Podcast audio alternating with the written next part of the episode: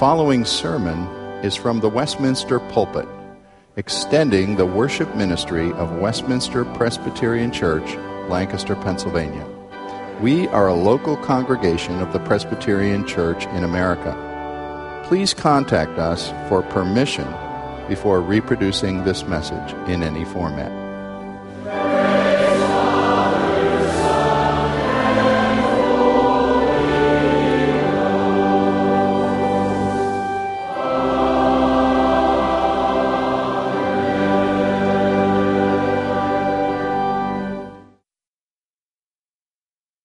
Please now turn your Bible to the book of Esther in the Old Testament as we cover chapter 8 tonight.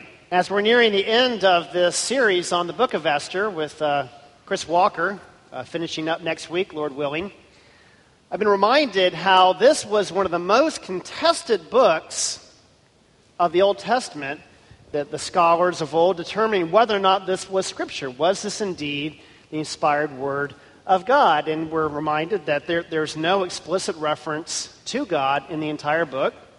Credit is not given to God. There's no direction to praise God, though his, his uh, hand of providence is very evident in the deliverance of the Jewish people in this point in history.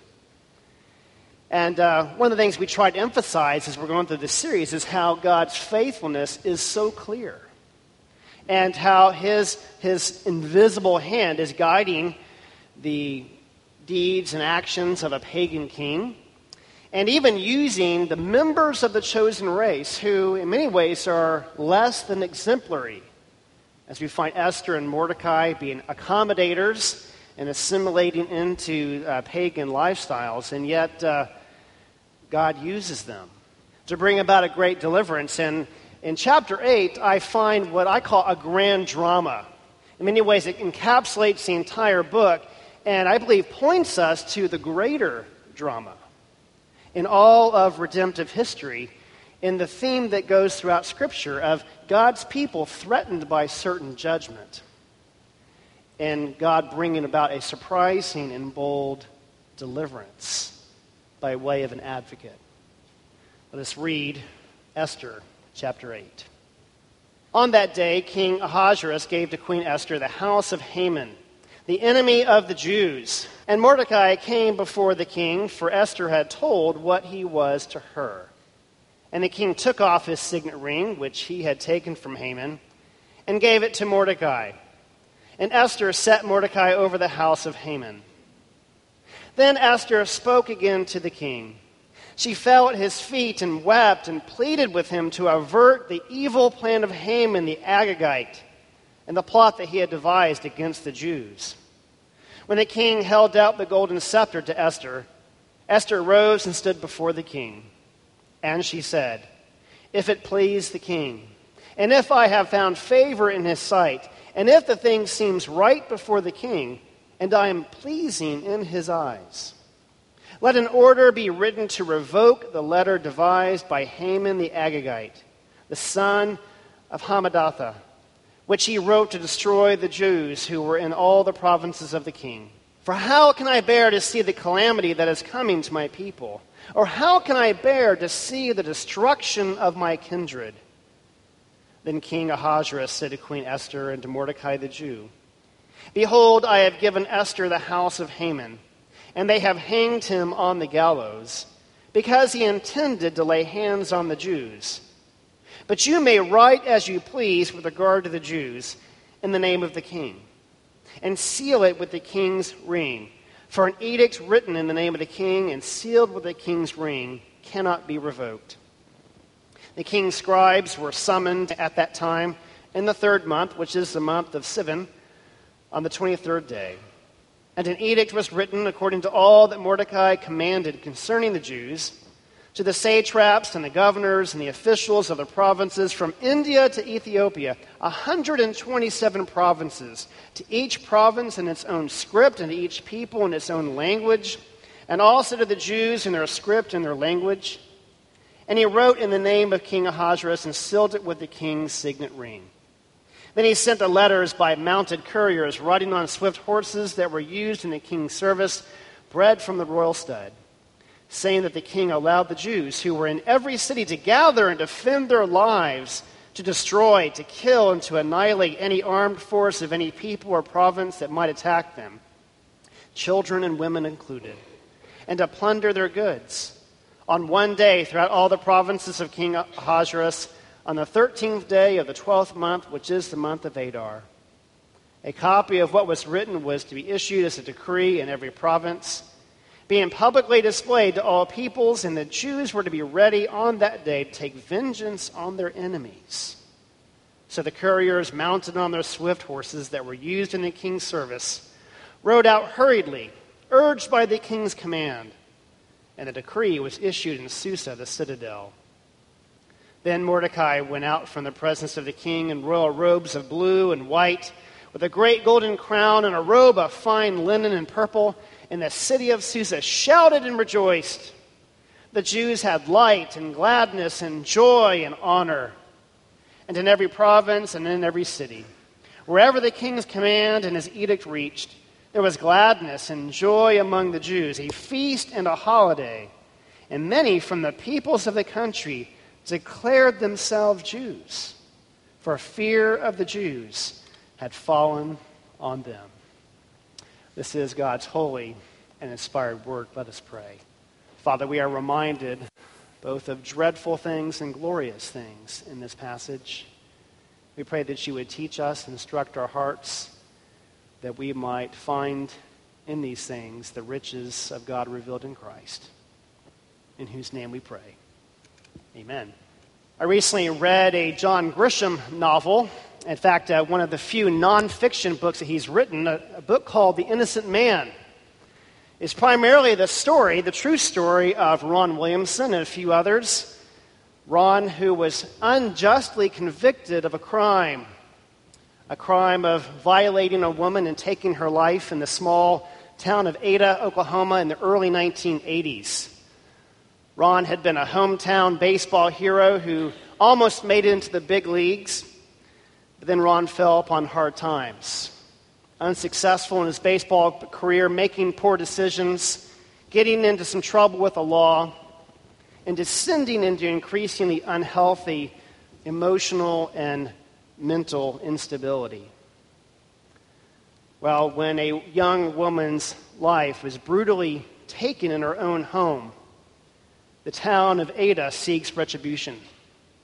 And in a spirit of of zeal, and after an incompetent investigation, the police are desperate for a suspect and use dirty tactics and very weak evidence to, and even the false accusation of the actual killer himself, to pin this crime upon Ron and his friend Dennis Fritz.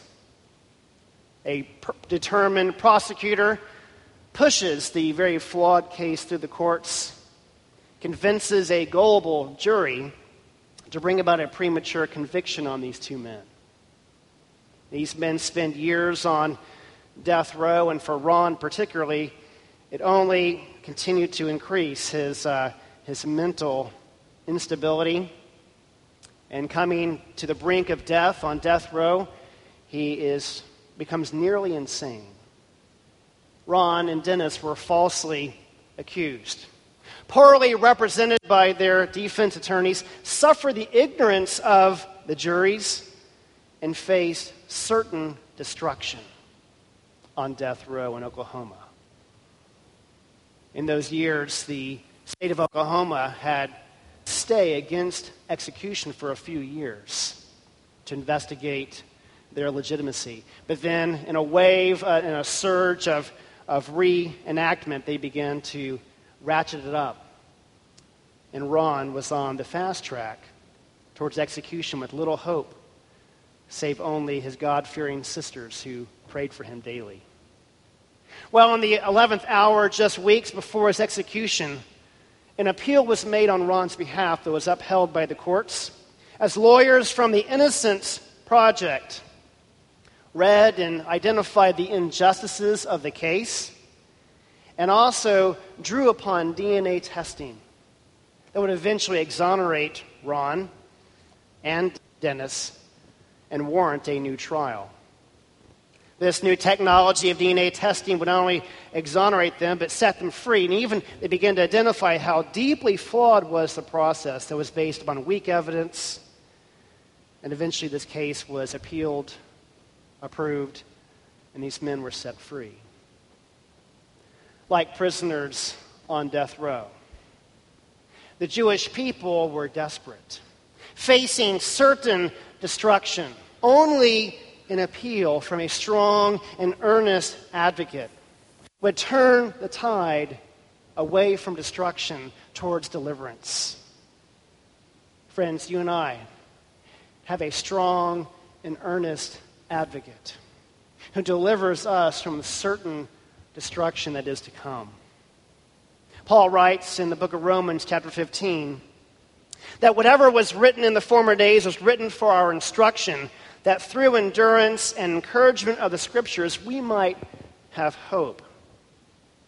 I believe that we have the story of Esther to remind us of at least three things the absolute certainty of coming destruction, our need for an advocate to secure our defense and thirdly, our calling to advance the message of deliverance that comes only through Christ. Well, we see the hand of God clearly in the previous chapters as the Lord turns Haman's vindictiveness and vengeance upon Mordecai and the Jews on his own head. We saw last time the poetic justice of a sleepless night of the king, which is directed to a reward given to Mordecai for a deed that protected and preserved the king's life. And then in the last chapter, Esther's bold accusation against Haman results in this enemy of the Jews being impaled upon a 75 foot high stake that had been intended for Mordecai the Jew. Haman was dead. And yet, the threat for the Jews was not over. The decree that had been written by Haman had been sealed with the king's signet ring, and that edict still stood firm. Judgment Day. The 13th day of the 12th month was coming, in which all of the Jews' enemies were free to attack and plunder them. The Jews had many enemies in the ancient world. Their obscure worship, their peculiar diet practices, their exclusive rites and rituals, their refusal to participate with the idolatry and immorality around them made them a prime target of enmity. The Jews were sent into exile by the Lord their God for dabbling with idolatry and the immorality of the pagans, to punish them, to rid them, and to rid God's people of these profane practices and scatter them among the Gentiles. God had delivered his people in perilous times, time and time again. And now, once again, they were threatened by the bloodlust and covetous greed of their surrounding neighbors. In John Grisham's story, he recounts the appalling behavior of those who would attack and accuse Ron, and Dennis. Their jurors were quick to judge them even when evidence was lacking. Ron, in particular, suffered the abuse of the prison guards inside prison who taunted him daily, speaking lies to him to only provoke an emotional reaction which was descending deeper and deeper into mental instability. But perhaps most sadly of all was the reaction of Ron's uh, home church. The church where his family had attended for years, how they turned their back on Ron and his family, caving into the peer pressure of the community around them. Ron had been rejected by all, except only his sisters, a few friends, and lawyers who were zealous for justice.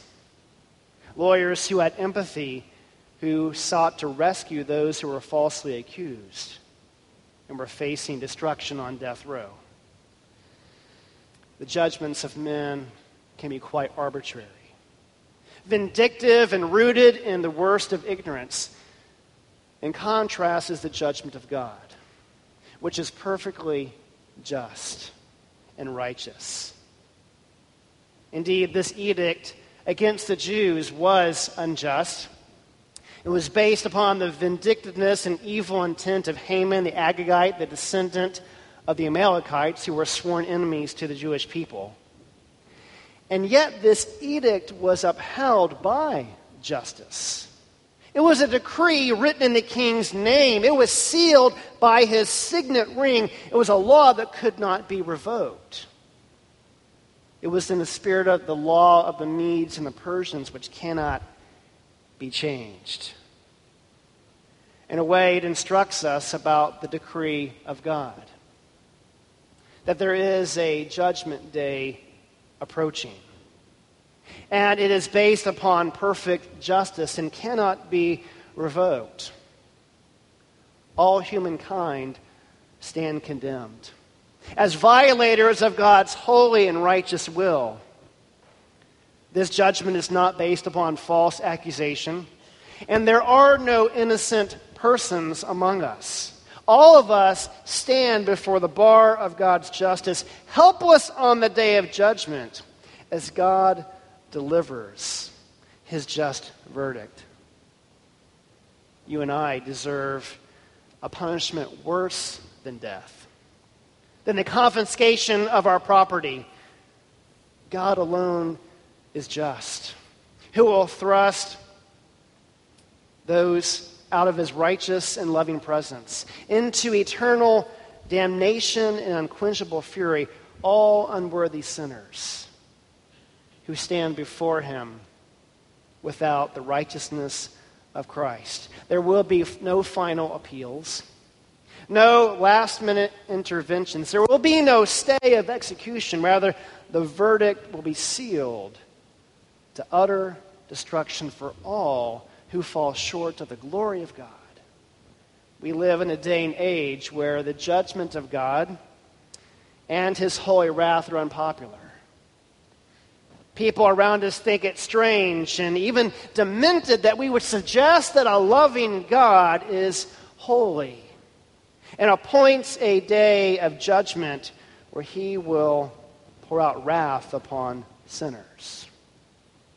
Many note how increasingly in our day, at funerals, everybody is preached into heaven. Sadly, the church shies away from this truth, this very important truth that Jesus spoke of more than heaven, more than messages of salvation. The clear and present warning that hell is a very real place. And Jesus, who came not to judge at his first coming, will indeed return as the just judge of all the earth. Hell was not only reserved for Hitler and Stalin, but scores of good people who live godless lives apart from Christ. There is only one advocate who can deliver us from the coming wrath, and that is our great defense attorney, Jesus Christ. The Jews needed an advocate to secure their defense. We'll notice in verse 1 that when Esther finally offers full disclosure to her king that she is a Jew, when she identifies herself with her people and with Mordecai, her cousin, notice that her disclosure is rewarded. Commentators wonder should not Esther have disclosed this sooner? Perhaps if she had not been instructed in a, a policy of obscurity and accommodation, had she been upfront with who she was, perhaps this whole mess could have been prevented in the first place. But no, a crisis is formed and the truth comes out. And Esther is rewarded, and Mordecai is given the king's signet ring, exalting him to the right hand of the king as his vizier. But in verse 3, Esther speaks with an appeal. Though Haman is out of the picture, his dreadful edict still stood firm. The text says Esther falls before the feet of the king, weeps and pleads that he might avert the evil plan of the wicked Haman. Without regard for herself, she receives and depends upon the mercy of the king, who extends to her the golden scepter signifying acceptance. And it's here that Esther makes her final appeal, standing before the king in a spirit of submission and respect. It's noted that here, unlike other places where she would offer up maybe one or two courtly phrases of respect and honor, here she offers in verse 5 four of them. She prefaces her request with these words If it pleases the king, and if I have found favor in his sight, and if this thing seems right before the king, and if I am pleasing in his eyes. Though she is speaking on the behalf of her people, Esther seeks to please the king. To find favor in his sight, appealing to his wisdom and justice, and seeking to be pleasing in his eyes. I think Esther's appeal might be a model prayer for us. Do we offer the same submission and respect when we come to God with our various petitions and requests? Is it our desire to please Him, to be pleasing in His eyes, to find favor in His sight, to affirm His wisdom and justice, and to seek divine approval? We must avoid presuming upon God's grace when we come before Him. We must remove any notion that God somehow owes us, any ridiculous thinking that somehow we know better. Esther did not presume upon the king, a king who was arbitrary, impulsive, a king who was not known for rationality and justice, who could care less about the Jewish people, but only cared for his own welfare. Friends, you and I plea before a great king who is just, who is approachable, who is merciful, who does care about his people, who ultimately seeks his glory and our good. Esther presents her request that the decree of Haman be revoked. And then she gets emotional and personal in her appeal, saying, How could I bear to see the calamity that will come upon my people? How could I bear to see the destruction that will come upon my own kinfolk? Esther lays it all out before the king. She essentially says, If my people die, I die. And though the king may not care a lick about the people, he has grown to care about his favorite bride and queen. Here, Esther fully identifies with her own people. Though the king's initial response is not exactly encouraging, almost as if to say he's already given Esther the house of Haman, he goes on to fully grant her desire authorizing her and Mordecai to write on behalf of the Jewish people. She is the favorite wife. She can have what she wishes to write what she pleases and seal it with the signet ring of the king. The appeal here is not to a king that is just, but a king who will hear the appeal of his bride. Esther is the only one who can stand in the gap. She is the only one who can give the ear of the king. She is the only one who can mediate on behalf of her people. And it's in this manner that Esther is indeed Christ like. It was Jesus who identified with his people. It was Jesus alone who could go before a holy God and stand in the gap to mediate, to make an appeal on behalf. And the Father was pleased with the Son. The Son who perfectly fulfilled the edict, all the righteous requirements of God's holy law. Though the people of God had failed, it was Jesus who satisfied his Father's will. and laid down his life, an atoning sacrifice for sins to deliver his people from the coming wrath at the cost of his own precious blood. King Ahasuerus did not revoke the first edict. That judgment still stood firm, but he did authorize another to give the Jews a ready defense for that judgment day. Likewise, God's just judgment still stands. And yet, a new edict is given. An edict not of justice and destruction, but an edict of grace and redemption for all who would take their defense in the Lord Jesus Christ.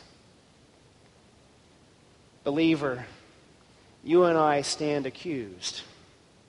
Accused by the devil, the adversary. And though he accuses us, we need not fear judgment day, but are exhorted to believe upon the Lord Jesus Christ to stand in his righteousness alone, to be washed and cleansed by the Savior's blood, that we may be accepted and not suffer destruction. Ron Williamson and Dennis Fritz were exonerated by DNA testing. As it was found that the, the DNA in the body fluids found at the scene of the crime did not match their own. They were clean and unspotted as far as that crime was concerned. Our DNA is all over our guilty crimes. And yet, all of our charges have been cleared. Friend, in Christ, you have a new DNA. You are a new creature in Christ. The old has gone, the new has come. The old man has been crucified and punished, and the new man lives free and accepted before our righteous God. There's another element to this drama that I can't help but try to tease out a little bit. I want to point out that there are three actors here. There is the authority of the king, the appeal of Queen Esther and the action taken by Mordecai to carry out this royal decree, sending the message of deliverance out by couriers.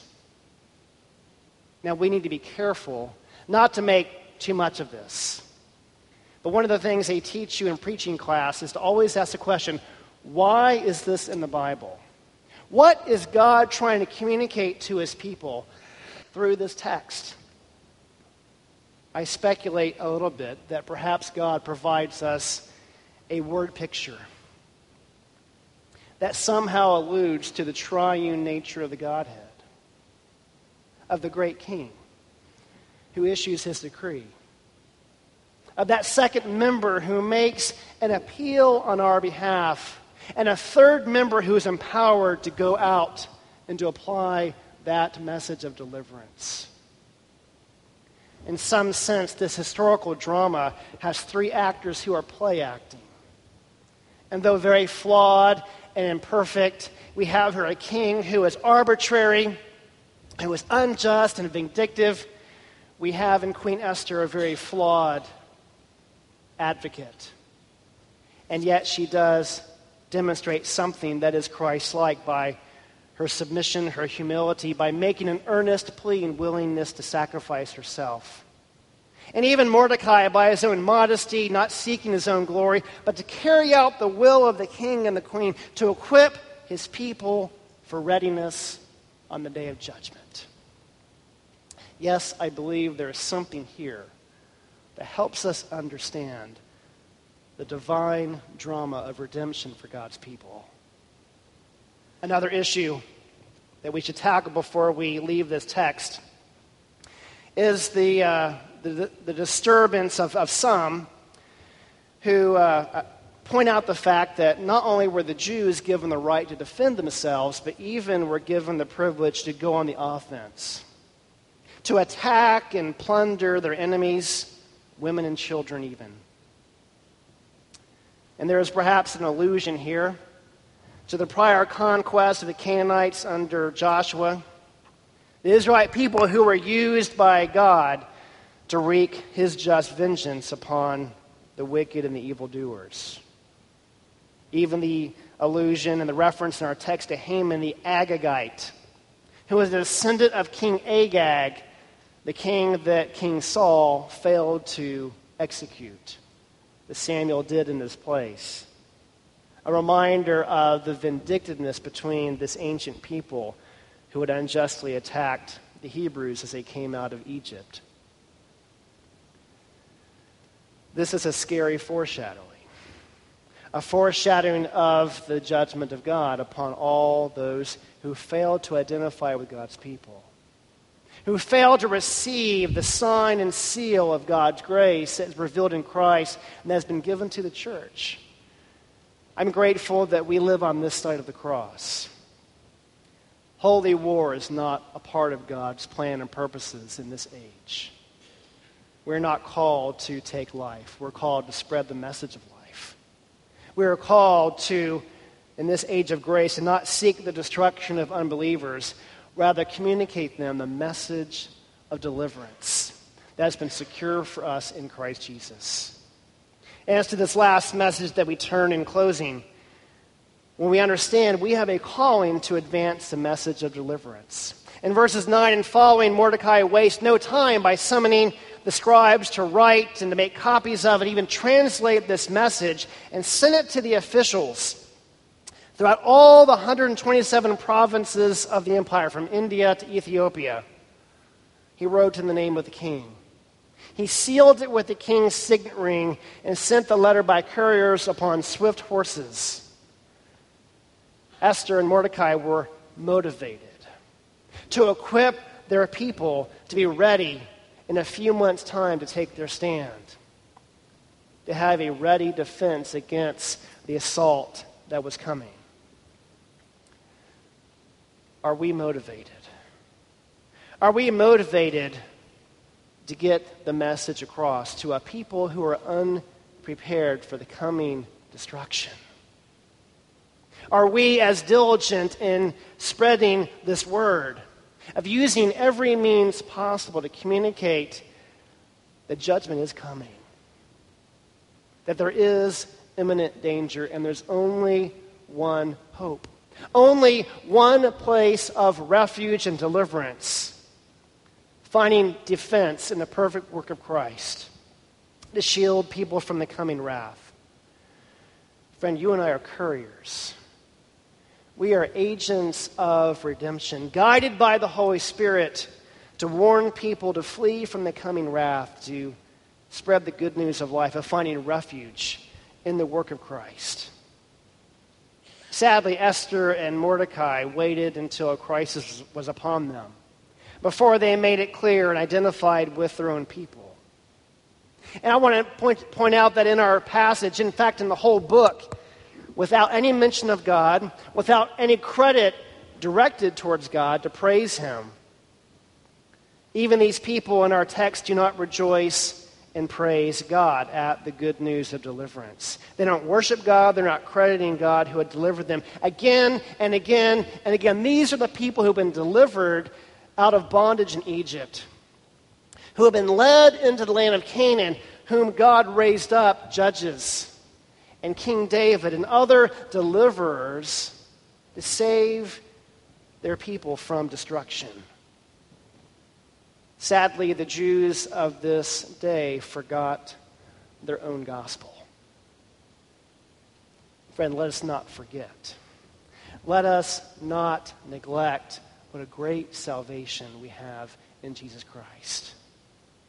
Because knowledge of that salvation is what drives and fuels our efforts to get this message out. To be joyful messengers, boldly declaring the good news, to be the sweet smelling aroma of Christ to those who are perishing. Ron Williamson's life ended in 1996 due to health complications, but he, his life was extended as it would have ended sooner in a manner of disgrace had he not been blessed with the advocacy of the lawyers of the Innocence Project.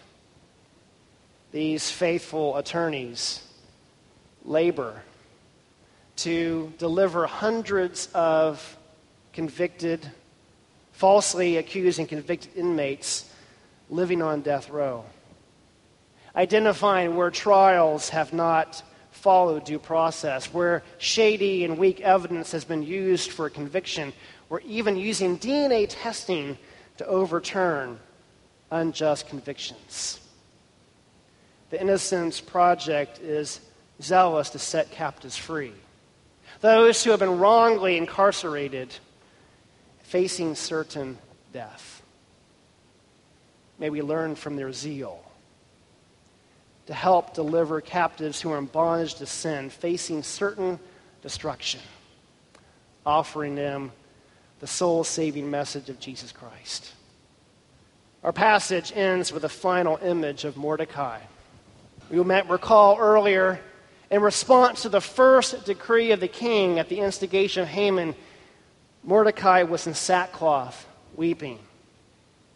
But here, upon the delivering of the second edict, Mordecai is robed in splendor, with all the Jews of Susa rejoicing. In fact, many of the non Jews declare themselves Jews out of fear and reverence of their God. Mordecai, perhaps, is an image reminding us that the Lord Jesus, at his first coming, came in weakness, in mourning, in humility. And yet, the same Lord Jesus Christ will come again a second time in great glory and splendor and majesty. Friend, that day is coming. The day that the fear of the Lord and the judgment will be revealed. Friends, you and I who live in exile, let us live to exalt our great God, to lift high the cross, that he may indeed draw all men and women unto himself. Let us pray. A great and amazing God, you who are just in all of your judgments, righteous in all of your ways, we are grateful for your great grace, your rich mercy that delivers us from the coming wrath. May we be a people who exalt and lift high the cross of Christ, and may you indeed draw others unto himself. We pray in Jesus' name. Amen.